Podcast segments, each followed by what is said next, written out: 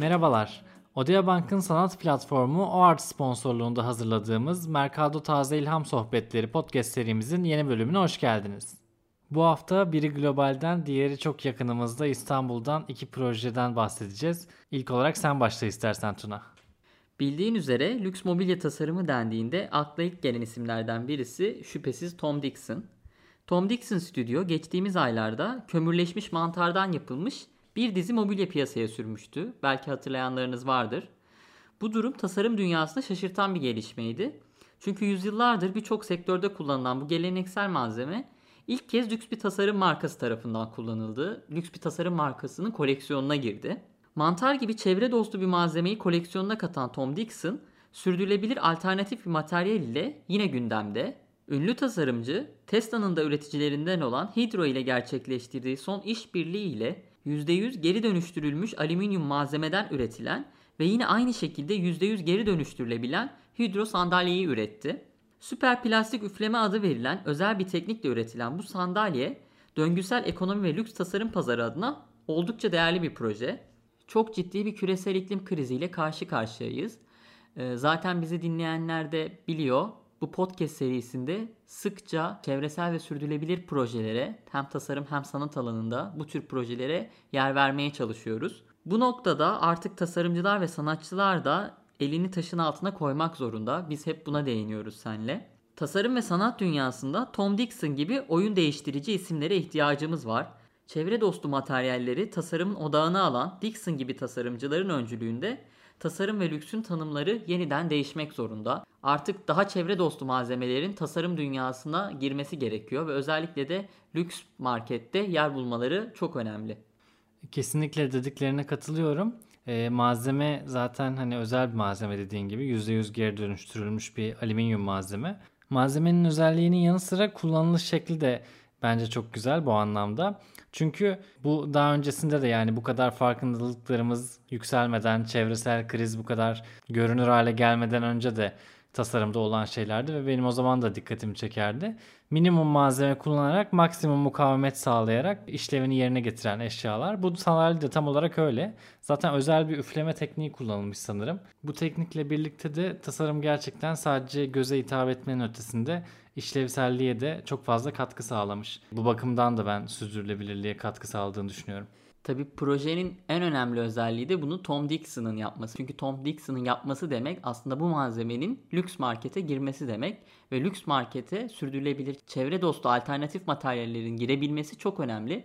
Çünkü pazarın büyük bir çoğunluğu lüks markette. Ve aslında lüks tasarım sektörü çevre dostu olmayan malzemeleriyle meşhur. Özellikle hayvansal kökenli malzemeler ya da çok fazla kimyasal içeren, kimyasal işlemden geçen malzemeleriyle meşhur. Bu nedenle de işte mantar gibi, geri dönüştürülmüş alüminyum gibi malzemelerin lüks tasarım dünyasına girmesi çok çok çok önemli.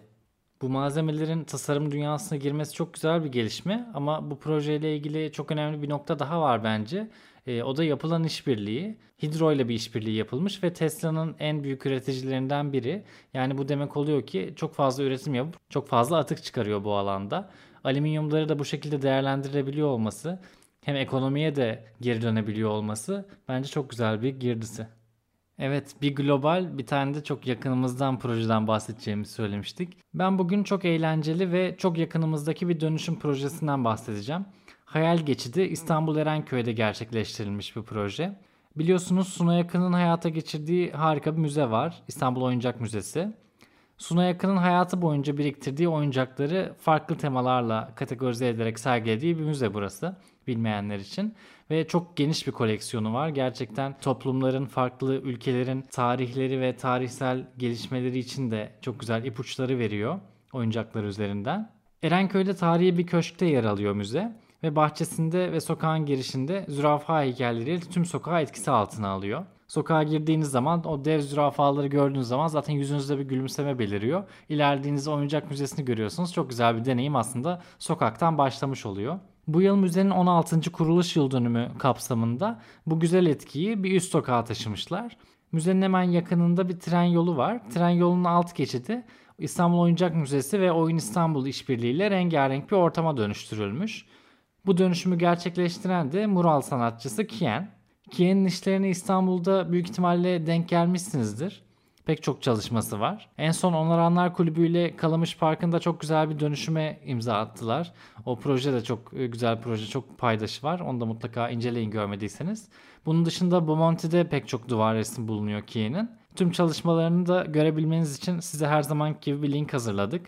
Orada e, Instagram'ına bakabilirsiniz, göz atabilirsiniz. Mutlaka bakın bence. Hayal Geçidi projesine geri dönersek, bu projede tünelin iki ucu var. Bir ucu uzay tarafı, diğer tarafı da su altı olarak kurgulanmış ve buna uygun figürler resmedilmiş alanlara. Tünelden geçiş sırasında su altından uzaya veya tam tersi uzaydan su altına bir serüven deneyimi tasarlanmış. Aslında temelde gün içinde tünelden geçen insanların o kısa anı mutlu bir ana dönüştürmesi amaçlanmış. Oyun İstanbul'un bir sloganı var. Oyun alanları olan bir kentten oynanabilir bir kente diye. Bu sloganın mekanlaşması da diyebiliriz bu proje için aslında. Tam olarak bunu ifade ediyor. Böyle güzel projeler yapıldığı zaman tüm paydaşlara teşekkür etmek gerekiyor bence. O yüzden projeye katkıda bulunan İ B B Yeşil İstanbul, T C D'de Kadıköy Belediyesi ve Jotun Boya'yı da tebrik ediyoruz. Sen bir yandan anlatırken ben de görsellere baktım. Gerçekten çok keyifli bir proje olmuş. Özellikle de Oyun İstanbul'un son söylediğin sloganı müthiş bir slogan. Ben ilk kez duydum. Oynanabilir bir kent. Son dönemde İstanbul'da çok değerli çalışmalar görüyoruz buna benzer. Bu tür projeler kente çok değer katıyor. Ufak bir itirafım var benim. Ben oyuncak müzesine gitmedim. İlk işim gerçekten Suna Yakın'ın İstanbul'a ve Türkiye'ye kattığı bu değerli müzeyi ziyaret etmek olacak. Bütüncül bir deneyim yaşayacağım oyun üzerine. Bu arada çok güzel bir küçük detay daha var bence. Kien'in paylaşımında gördüm.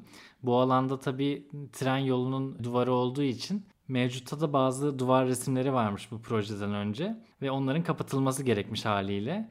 Ama bunun için kendileriyle görüşüp izin almışlar ve onlar da anlayış gösterip fedakarlıkta bulunmuşlar. Kien de onlara da teşekkür etmiş. Biz de edelim. Hedwig ve Brake'e bu proje için yaptıkları fedakarlıktan dolayı teşekkür ederiz. Onların eserlerini de mutlaka inceleyin. Bugün çok değerli iki proje üzerine konuştuk.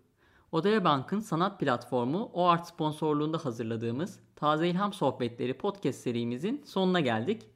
O halde haftaya görüşmek üzere. Kendinize iyi bakın.